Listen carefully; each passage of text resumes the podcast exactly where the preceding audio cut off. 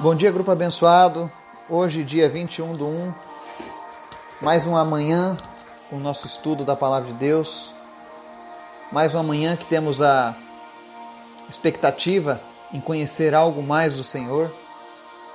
Eu não sei você, mas eu amo a leitura da Palavra de Deus. Eu sempre aprendo, até mesmo quando eu vou fazer esses estudos, o Senhor acaba me revelando sempre algo de novo, algo que talvez tenha passado despercebido na minha última leitura, ou que o Espírito Santo decidiu me revelar apenas neste momento. Por isso que é bom a gente ler a Bíblia. Ela é um livro sempre atual. Eu quero agradecer a Deus pela sua vida, você que nos acompanha, você que ouve as nossas mensagens aqui no Brasil, fora do Brasil. Pela graça de Deus, hoje a nossa mensagem ela está chegando a 12 países. Nós temos ouvintes em 12 nações. E Jesus disse que viria quando a sua palavra fosse pregada a todas as nações. Então eu creio que esse dia está próximo e que nós estamos contribuindo para a vinda de Jesus. Amém? Obrigado por você, pela sua audiência, pela sua perseverança na leitura da palavra, na busca do conhecimento de Deus. Eu tenho certeza que a cada dia você vai viver uma nova transformação do Senhor na tua casa, no teu trabalho, nos teus relacionamentos. Que Deus te abençoe, tá? Hoje nós vamos partir para o próximo estudo. Nós vamos falar sobre a igreja de Pérgamo, a carta escrita à igreja de Pérgamo. Para você que tinha medo do livro de Apocalipse, que não gostava do livro de Apocalipse, ah, eu não entendo nada do livro de Apocalipse. Realmente, tem algumas coisas ali que não cabe ao homem tentar é, desvendar de maneira literal. Mas o Espírito Santo de Deus, ele nos ensina. E quando nós conhecemos a palavra de Deus, a gente entende que existe um propósito. E eu espero poder compartilhar o pouco do meu conhecimento que eu tenho com vocês para desmistificar algumas coisas do livro de Apocalipse. Pelo menos aquilo que o nosso conhecimento permite. Né? Mas antes da gente ir para o nosso estudo, eu quero te convidar para nosso momento de oração. Amém? Bom dia, Pai. Nós te agradecemos por este dia, pela tua palavra, pela tua graça, pela tua misericórdia, que mais uma vez se renova sobre as nossas vidas. Obrigado, Jesus, porque tu tem tomado conta de nós. Tu tem ouvido o nosso clamor, tu tem respondido às nossas orações. Tu tem nos livrado do mal. Se nós estamos hoje ouvindo aqui a tua palavra, te buscando, é porque o Senhor tem cuidado de nós. Obrigado, Jesus. Nós te amamos. Nós queremos te honrar com as nossas vidas. Obrigado pelo teu alimento diário. Obrigado pelo teu Espírito Santo que nos auxilia, que nos fortalece, que nos dá consolo que nos conforta nos momentos difíceis. Eu oro nessa manhã, Senhor, por aqueles que perderam um ente querido, que o Senhor esteja consolando seus corações, confortando essas famílias e principalmente se revelando como Deus de amor, o Deus Pai, o Deus que cuida, Pai.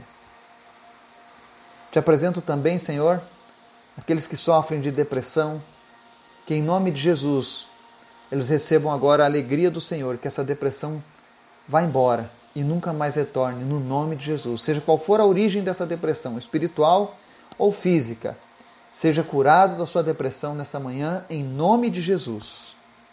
Eu oro também, Senhor, para aqueles que estão lutando contra o câncer, que estão fazendo quimioterapia, em nome de Jesus. Fortaleça esses organismos, que não haja efeitos colaterais para aquele que passou pela quimioterapia. E aqueles que estão com tumores, com caroços, em nome de Jesus, tumores, sequem e morram. Caroços desapareçam agora no nome de Jesus. Que essa pessoa seja sarada, seja curada, para a honra e glória do Senhor Jesus. Eu te apresento a Grazi e o Vinícius que estão lutando contra o câncer nesse momento. E em nome de Jesus nós te pedimos, Pai, que não seja necessário nenhuma cirurgia, nenhuma quimioterapia, mas que o Senhor coloque a tua mão sobre eles agora, Deus, e cure. Em nome de Jesus.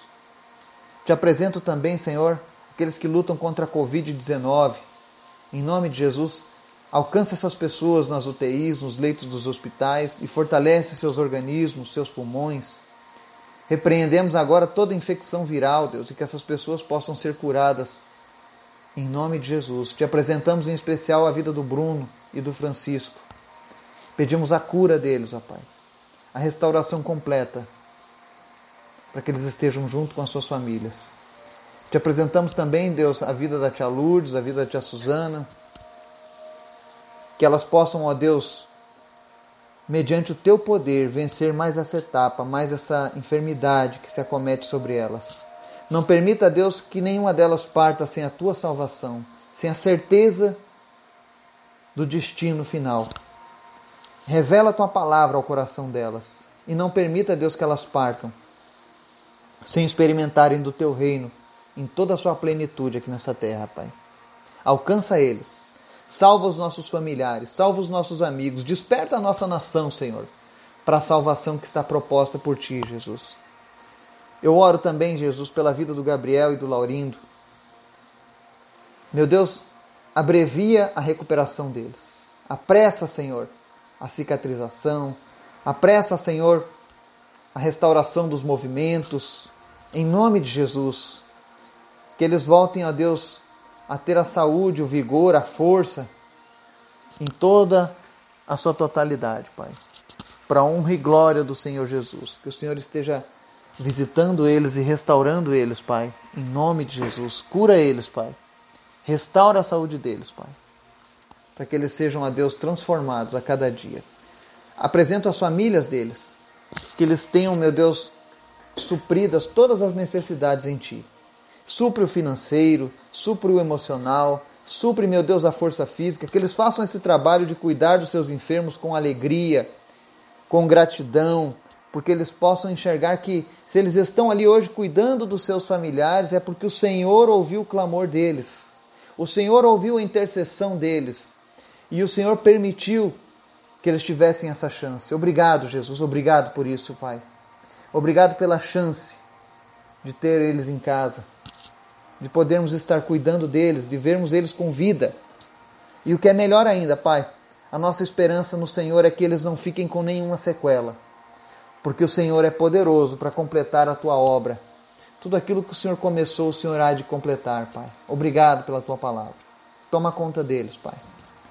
Te apresento, Senhor, cada pessoa deste grupo, cada família, que ela seja agora abençoada, que ela seja agora, meu Deus, tocada pela tua palavra que o estudo de hoje, Senhor, venha trazer mais reflexões para as nossas vidas, que a gente venha estar se preparando para a tua volta, Jesus. Fala conosco, Deus. Toma conta das nossas famílias, toma conta das nossas vidas e nos ensina. Em nome de Jesus. Amém. O estudo de hoje está lá no livro de Apocalipse, capítulo 2. Vamos ler do versículo 12 ao 17. É a carta para a igreja de Pérgamo que começa assim: Ao anjo da igreja em Pérgamo, escreva: Estas são as palavras daquele que tem a espada afiada de dois gumes. Sei onde você vive, onde está o trono de Satanás. Contudo, você permanece fiel ao meu nome e não renunciou à sua fé em mim, nem mesmo quando Antipas, minha fiel testemunha, foi morto nessa cidade onde Satanás habita. No entanto, tenho contra você algumas coisas. Você tem aí pessoas que se apegam aos ensinos de Balaão, que ensinou Balaque a armar ciladas contra os israelitas, induzindo-os a comer alimentos sacrificados a ídolos e a praticar imoralidade sexual. De igual modo, você tem também os que se apegam aos ensinos dos nicolaítas. Portanto, arrependa-se, senão virei em breve até você e lutarei contra eles com a espada da minha boca. Aquele que tem ouvidos, ouça o que o Espírito diz às igrejas. Ao vencedor darei do maná escondido. Também lhe darei uma pedra branca com um novo nome nela escrito, conhecido apenas por aquele que o recebe. Amém e amém. Carta à igreja de Pérgamo. Essa igreja ela é uma igreja muito peculiar, porque ela era uma igreja que estava dividida. Ao mesmo passo que existiam algumas pessoas fiéis a Deus, existiam outras que estavam totalmente avessas à palavra. Pérgamo é famosa também por conta do pergaminho, aquele material da antiguidade onde eles escreviam seus, seus relatos. Ele era feito de couro e esse trabalho era feito especialmente na cidade de Pérgamo. Ela era famosa. Então, pergaminho vem desse nome, Pérgamo, tá? E essa cidade ela era cercada por todos os tipos de ídolos e religiões. Então, por conta disso, a igreja sofria muito. Hoje o nome dessa cidade chama-se Bergama, está lá na Turquia. Mas naquela época ela era local dos templos do imperador Trajano, Augusto Severo, templo de Zeus, templo de Atenas, templo de Dionísio, templo de Esculápio, o deus da cura, o templo de Ísis, né, ou Serapis, e também era o templo de, do altar de Pérgamo. Tá? E a palavra começa aqui, Jesus dizendo: Olha, estas são as palavras daquele que tem espada afiada de dois gumes, ou seja, são as palavras de Jesus contra essa igreja. E ele diz no verso 13: Sei onde você vive, onde está o trono de Satanás. Esse trono de Satanás, ele é conhecido hoje como altar de Pérgamo. Uma parte dele se encontra hoje lá no Museu de Berlim. Por que, que ele é chamado de altar de, de, de trono de Satanás, porque esse altar ele tinha uma forma de um trono realmente. E era das principais divindades, que eram Zeus e Atenas. Hoje isso foi destruído, só existem as ruínas. Mas naquele tempo era fortíssimo. Então, Pérgamo era conhecida como o trono de Satanás. E aí ele segue: Contudo, você permanece fiel ao meu nome e não renunciou à sua fé em mim, nem mesmo quando Antipas, minha fiel testemunha, foi morto nessa cidade onde Satanás habita. Antipas foi um discípulo do, do apóstolo João. Ele que cuidava dos crentes daquela cidade. E ele foi morto no templo de Serapis. Dentro desse templo havia um touro de bronze, oco por dentro, que era usado para queimar incensos dentro daquele touro de bronze. E o Antipas foi martirizado lá dentro desse touro, ele foi queimado vivo dentro daquele, daquele touro como uma forma de ataque à fé cristã. Ou seja, ele foi um dos mártires dessa cidade. Mas mesmo ele sendo morto dessa maneira, ainda assim existiam pessoas que se mantiveram fiéis a Jesus. Com todo aquele ataque, com toda aquela idolatria, com todas as coisas devastas que tinham naquela cidade, ainda assim existiam pessoas fiéis. Mas no verso 14, a palavra diz assim: No entanto, tenho contra você algumas coisas.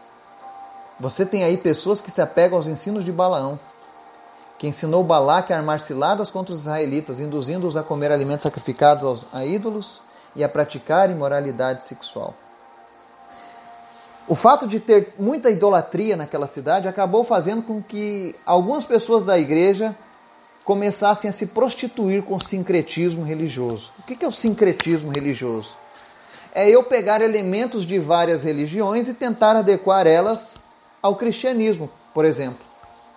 Então eu vou pegar um pouco das religiões afro, vou pegar um pouco das religiões indianas, lá por exemplo o hinduísmo, e vou tentar inserir isso num contexto cristão. Assim eu consigo fazer com que as pessoas que estão lá do outro lado participem da mesma fé que eu. Mas isso é um erro. Porque a Bíblia relata aqui que Balaão fez isso. Ou seja, qual era a doutrina de Balaão? Balaão no Antigo Testamento foi um profeta que foi pago para amaldiçoar Israel. E todas as vezes que ele ia amaldiçoar, Deus mudava a palavra e ele abençoava. Aí o rei Balaque ficou furioso, falou: Rapaz, eu estou te pagando para você amaldiçoar e você está abençoando. Aí ele falou: Olha, eu não tenho nada que eu possa fazer, Deus não vai permitir que eu amaldiçoe o seu povo. Mas existe uma saída, existe uma solução. Nós podemos fazer com que esse povo se afaste de Deus. Como? Vamos induzir eles a participarem de uma grande festa. E lá nessa festa, eles vão se envolver com a idolatria e com a imoralidade sexual. São coisas que Deus abomina. E com isso, eles vão se afastar da segurança de Deus. E o resultado foi que deu certo. E Deus mandou uma praga que matou 24 mil israelitas naquela feita. Por conta dessa doutrina de Balaão. E a igreja de Pérgamo era uma igreja que tinha algumas pessoas que estavam se apegando aos ensinos de Balaão, ou seja, ensinavam que não havia problema na imoralidade sexual, não havia problema em servir a Deus e adorar outros deuses. Eles tentavam fazer parecer que aquilo ali era bom. Aí ele diz aqui, induzindo-os a comer alimentos sacrificados a ídolos. O que, que, era isso? Era como se fosse uma, uma festa em homenagem a um santo, a uma divindade, que não fosse Jesus. As pessoas iam, festejavam, por exemplo, uma celebração da colheita, que também era feita pelo povo celta, onde eles adoravam a deusa da terra, a deusa da fertilidade. Lá na Grécia, eles adoravam a deusa das culturas, a deusa da prosperidade. Ou seja, é um costume dos povos antigos, quando eles não tinham conhecimento de Deus, escolherem padrinhos para determinadas ações, para determinadas funções, eles diziam, não, esse é o nosso padroeiro. Tinha, por exemplo, na Grécia o padroeiro dos ferreiros, a padroeira das mulheres, o padroeiro dos guerreiros. E ao longo dos anos essas coisas apenas foram mudando de nome, mas a prática simplesmente era a mesma. A igreja de Pérgamo, ela era conhecida no, no, no, nos povos antigos como a primeira igreja estatal. Porque ali era um local onde Roma sediava o templo dos seus imperadores. Augusto, Trajano e Severo. Era a forma de adoração religiosa estatal. Ou seja, todo romano era obrigado a, a, a adorar o Deus do governo. E alguns cristãos estavam, como se diz assim, sendo levados a esse tipo de adoração. Então ela era uma igreja que se prostituía com outros deuses, com outras divindades. Ela se rendia ao poder do dinheiro de Roma. E Jesus não se agradava nada disso. Infelizmente, nos nossos dias, hoje nós temos muitas igrejas assim. Igrejas que se rendem à idolatria. E não importa o, o, o, artifício, não importa o argumento que você use, Deus é contra a idolatria. Por mais que você ame Jesus, por mais que você seja fiel a Deus, se você pratica a idolatria, Deus não se agrada disso. Deus não se agradava da igreja de Pérgamo por conta disso. Porque ele diz: Olha, eu tenho contra você algumas coisas. E essa igreja ela sofria muito os efeitos da idolatria. E no verso 15 ele diz assim: De igual modo, você tem também os que se apegam aos ensinos dos nicolaítas. Olha aí mais umas vezes os, os nicolaítas. Enquanto Éfeso praticava as ações dos nicolaítas, a igreja de Pérgamo estava num novo nível, ela estava ensinando outras pessoas a viverem o nicolaísmo que nós já vimos antes. O que era o nicolaísmo? Era um governo eclesiástico não bíblico, que ensinava heresias, que explorava os seus membros, que trocava favores em troca de posições dentro da igreja. Lembrando a você que as igrejas ainda não tinham denominações, mas o primeiro modelo de igreja estatal foi feito em Pérgamo. Era uma igreja onde havia um grande sincretismo religioso, tentando abraçar a todos. Provavelmente você já viu isso nos nossos dias. E esse foi o erro da igreja de Pérgamo. Apesar da fidelidade, apesar de Antipas ter sido queimado vivo, apesar de ter uma minoria que não se vendia, que não se rendia à idolatria, ainda assim Jesus disse: Olha, portanto arrependa-se, senão virei em breve até você e lutarei contra eles com a espada da minha boca. Jesus começa dizendo que ele era o Deus da palavra. E agora ele diz: Eu usarei essa mesma palavra para expor os erros dessa igreja, para condenar essa igreja. Então ele pede para aquela igreja: se arrependa. Ele chegava para a igreja de Pérgamo e dizia através daquela carta: Igreja de Pérgamo, abandone a idolatria. Não há como vocês conciliarem me amar e amarem as outras divindades. Não tem como vocês amarem a Esculápio, ou a Zeus, ou a Atenas, ou a Trajano, ou a Severo, ou servirem aos, aos imperadores e me servirem. Talvez alguns daqueles membros da igreja dissessem: Ah, mas se eu não prestar as minhas honras ao Deus Trajano, ao Deus Severo, ao Deus Augusto, eu serei morto.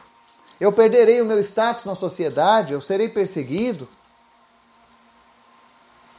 Existe um momento na vida do cristão em que ele precisa decidir se Jesus é suficiente para ele ou não. E a melhor maneira da gente provar que Jesus é suficiente é abrir mão dos ídolos, dos falsos deuses, dos deuses criados pela mão dos homens. A igreja de Pérgamo pecou com, com isso. Eles seguiram a doutrina de Balaão, se envolveram na idolatria, praticaram imoralidade, seguiram após outros deuses. E eles achavam que estava tudo bem. Mesmo depois de Jesus dar uma palavra dura, mandando eles se arrependerem.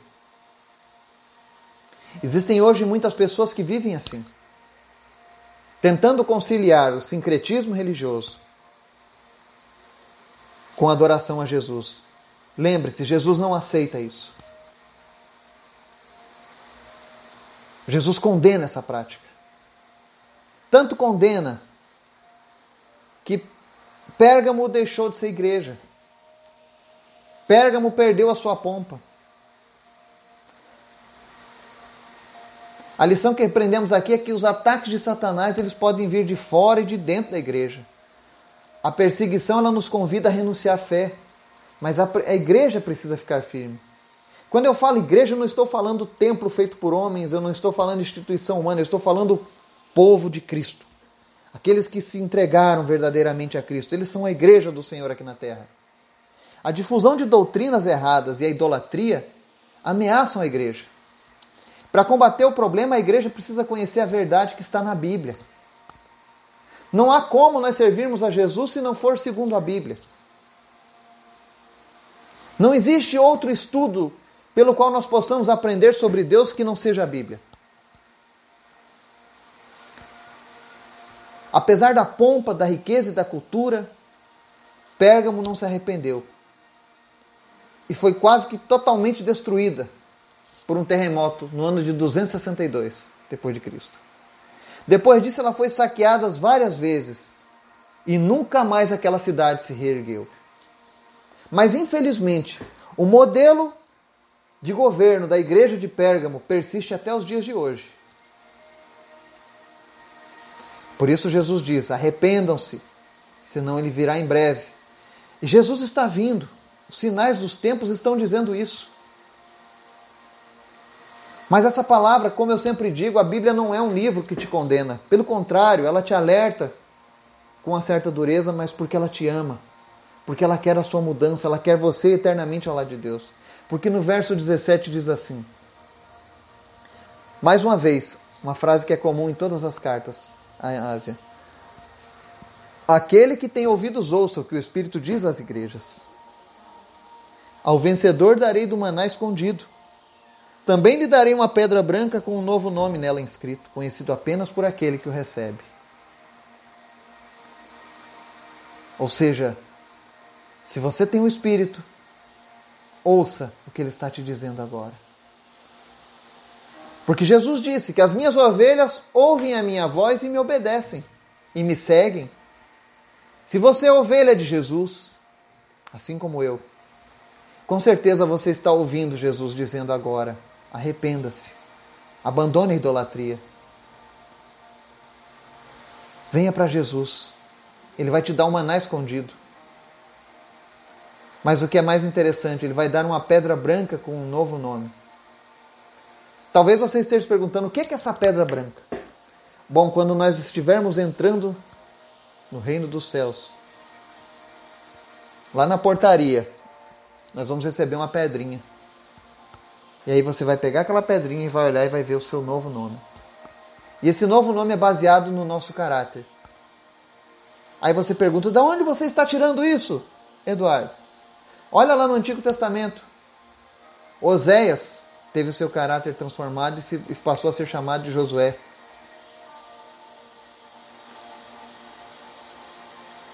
Você vai ver Jacó, o enganador, sendo chamado de Israel, príncipe de Deus. Você vai ver Abrão, um nome que remontava a um homem de muitos deuses sendo transformado por Abraão. E você vai ver assim várias e várias pessoas ao longo do Antigo Testamento tendo seus nomes inspirados no seu novo caráter, no caráter do que Deus tinha para suas vidas. Da mesma maneira como Deus hoje nos santifica, porque a Bíblia diz: "Sede santos, porque eu sou santo", ou seja, todos os dias nós somos santificados. Então nós somos os santos de Jesus hoje. E essa santificação, ela vai gerar em nós um novo caráter, um caráter que o próprio Deus está forjando em nós. E esse caráter é quem vai nos dar o nosso novo nome. Então, quando nós estivermos lá, reunidos na eternidade, nós também receberemos esse novo nome. Olha que maravilha, olha que promessa linda.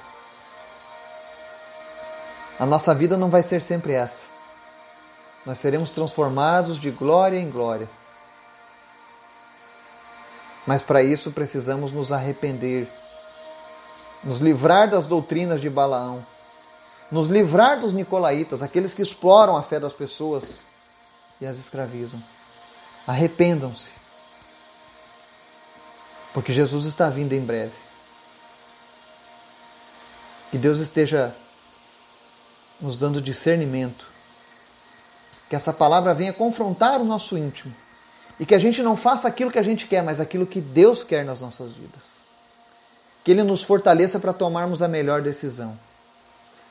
Que o Senhor te abençoe e te guarde. Em nome de Jesus. Amém.